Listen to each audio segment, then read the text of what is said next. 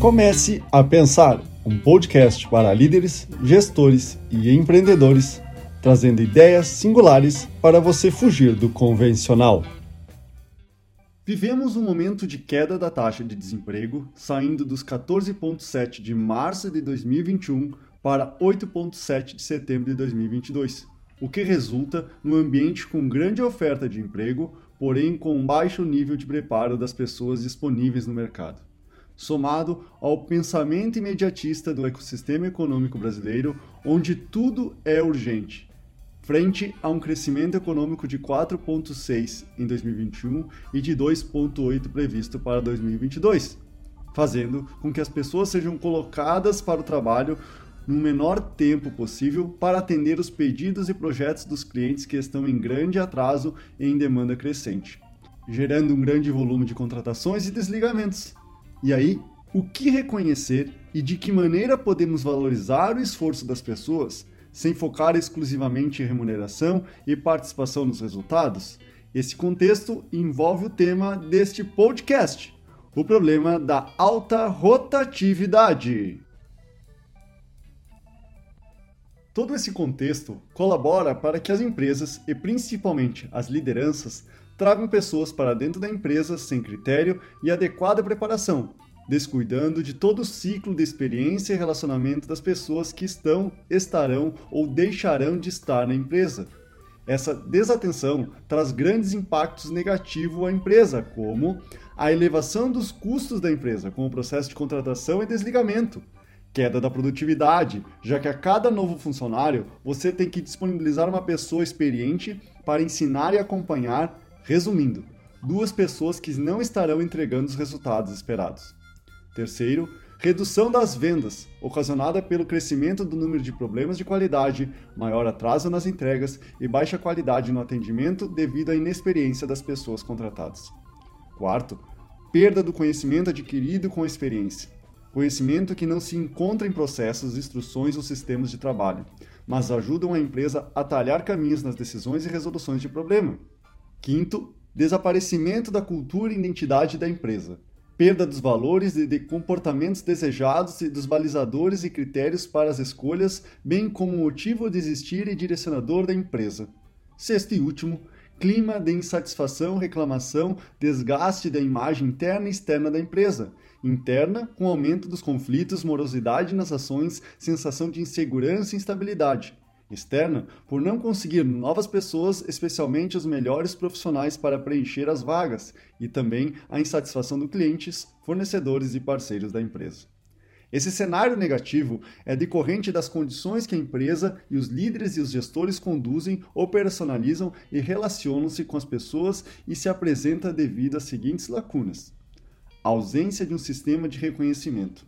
A empresa não possui um sistema de reconhecimento, elas focam exclusivamente em promoções e aumentos de salários, elementos esses que não aumentam efetivamente o engajamento. Esses elementos são ações que demandam esforço de longo prazo por parte das pessoas, ficando uma lacuna de valorização do esforço e empenho das pessoas de curto e médio prazo.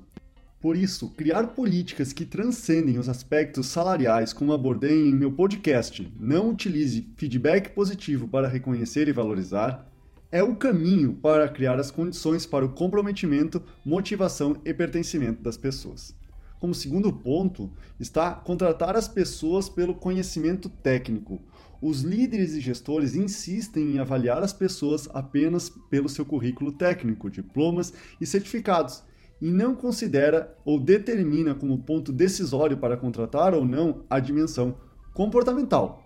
Em seu livro Inteligência Emocional, Daniel Goleman declara que pessoas de sucesso têm sessenta e seis por cento de suas habilidades relacionadas ao quociente emocional e apenas os outros trinta e três por cento restantes estão envolvidas ao quociente intelectual.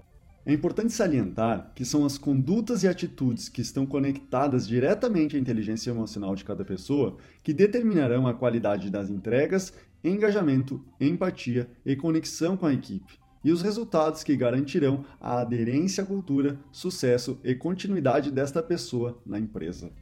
Como terceiro item, envolve benefícios e incentivos da empresa não atende às pessoas. Não existem programas de benefício e incentivos que estejam convergentes aos motivadores e necessidades dos colaboradores. Isto porque as empresas ainda acreditam que atender somente às necessidades fisiológicas e de segurança é o suficiente para mobilizar e envolver as pessoas com a empresa. Entretanto, uma pesquisa de dois mil e um da Universidade de Yale e de Michigan mostrou que as pessoas veem o trabalho como emprego, estando envolvida a questão de atividades a serem suportadas em troca de um salário. Como segundo aspecto, está a carreira, quando o trabalho oferece prestígio ou uma posição na sociedade. E terceiro, missão, trabalho que você considera parte integral da sua identidade e do sentido de vida. A empresa precisa ter claro para todos que fazem parte dela como ela atende essas necessidades e motivadores, principalmente no âmbito de carreira e missão, aspecto que na grande maioria das empresas são desconhecidos, ignorados ou inexistentes. Quarto item envolve sistema de remuneração. As empresas precisam compreender que vivemos em uma sociedade sistêmica. As pessoas não procuram mais uma função para trabalhar, mas uma oportunidade de viver e se desenvolver que não está mais vinculado especificamente ao que conhecemos como cargo. Para isso, a empresa precisa rever os salários dos cargos iniciais, pois qualquer pessoa hoje consegue salário maior que três mil reais como motorista de aplicativo, entregador ou abrir seu próprio negócio. Outro ponto que impacta a alta rotatividade, pois colabora para o sentimento de injustiça, é os líderes não respeitarem as regras de remuneração, criando desequilíbrio entre as pessoas com funções menos complexas que receberam mais do que a pessoa que atua em processos de trabalho mais complexo e de maior contribuição para o negócio. Isso acontece nas empresas por dois motivos. Primeiro, a empresa não tem um quadro de lotação definido de quantas pessoas são necessárias em cada função para atender a demanda e os processos da empresa.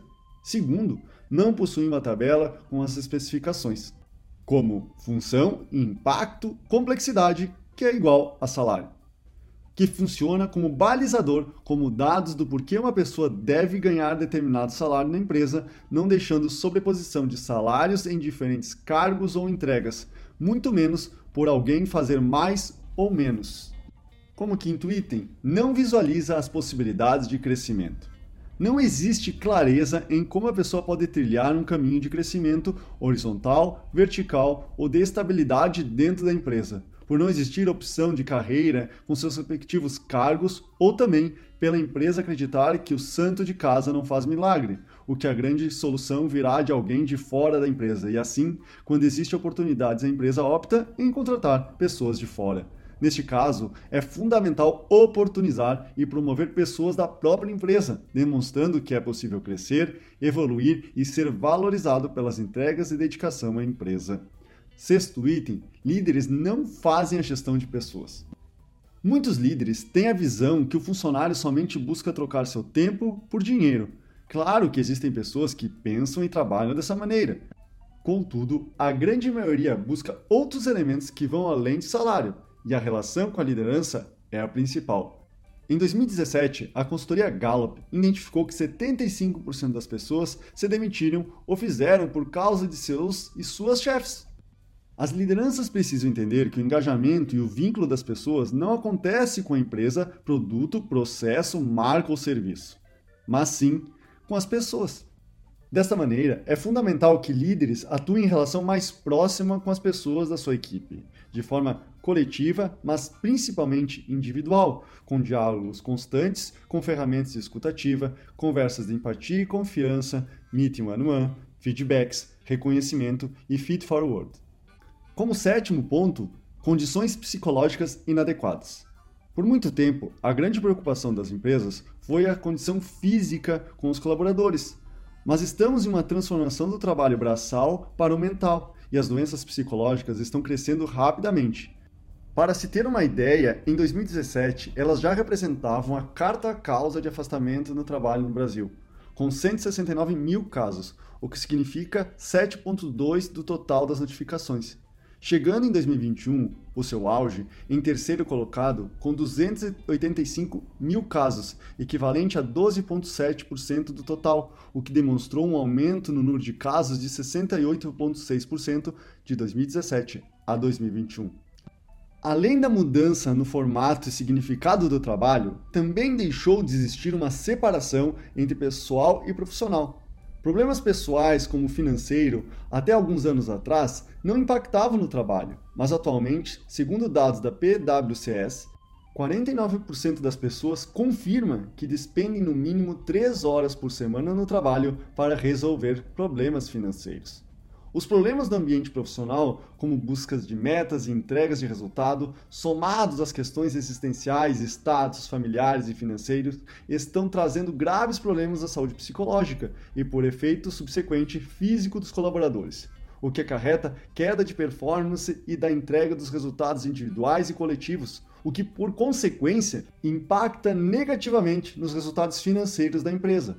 Por isso, conhecer, ajudar e apoiar as pessoas é fundamental para o maior foco das pessoas com os resultados que a empresa busca alcançar, e menos com suas questões pessoais. Oitavo ponto, as pessoas não se sentem parte da empresa. O Instituto Gallup constatou em uma pesquisa sobre felicidade em mais de cento e cinquenta e cinco países que o fator determinante para ser feliz não está em ser rico, também não é a saúde e muito menos a família. O fator número um é ter um bom trabalho que tenha significado e que seja compartilhado com colegas que acreditam no mesmo. Entretanto, as pessoas se sentem distantes umas das outras. Distância essa que se ampliou com o trabalho híbrido ou homework, tornando as relações e conexões inviáveis para as pessoas, já que as interações nesses formatos se resumem às entregas realizadas, problemas a serem resolvidos e decisões a serem tomadas. Criar um momento de convivência entre as colegas, onde possam dialogar sobre diversos assuntos, afinidades e que possam se conhecer, mesmo em ambiente online, é necessário para a construção da confiança, elemento base para o aumento da velocidade na tomada de decisão, resolução de problemas e aumento da produtividade e envolvimento das pessoas, bem como a troca de ideias para a construção de um ambiente de melhoria e inovação que as empresas tanto almejam. Outro fator que aumenta o envolvimento das pessoas está relacionado ao nível de participação nas decisões, resolução de problemas e autonomia em como as pessoas podem realizar as suas entregas. Aumentar o grau de compartilhamento e contribuição para com as pessoas elevará o nível de pertencimento e comprometimento com a empresa. Como nono e último aspecto, não é reter pessoas, mas cativar e encantar. Os líderes que inspiram e encorajam são aqueles que têm clareza do objetivo e reconhecem de modo espontâneo e autêntico o esforço dos outros. C E O John Mackey e Raj Sisodia, idealizadores do capitalismo consciente, trazem: a culpa não é do profissional supostamente preguiçoso e desmotivado, e sim da empresa que não consegue criar postos de trabalho no quais as pessoas têm a oportunidade de extrair significado, propósito para a sua própria vida. É preciso entender que a relação e o significado com o trabalho mudou e vai muito mais além do que simplesmente troca monetária. As empresas que entenderem rapidamente essa mudança serão aquelas que conseguirão os melhores profissionais e terão as pessoas mais engajadas, o que contribuirá diretamente para as ideias mais inovadoras, que tornarão os clientes mais satisfeitos, que terão os maiores ganhos financeiros e pagarão os maiores valores aos sócios e acionistas. Este é o podcast Comece a Pensar, construindo engajamento entre pessoas e empresas. Agradeço a sua audiência e até o próximo!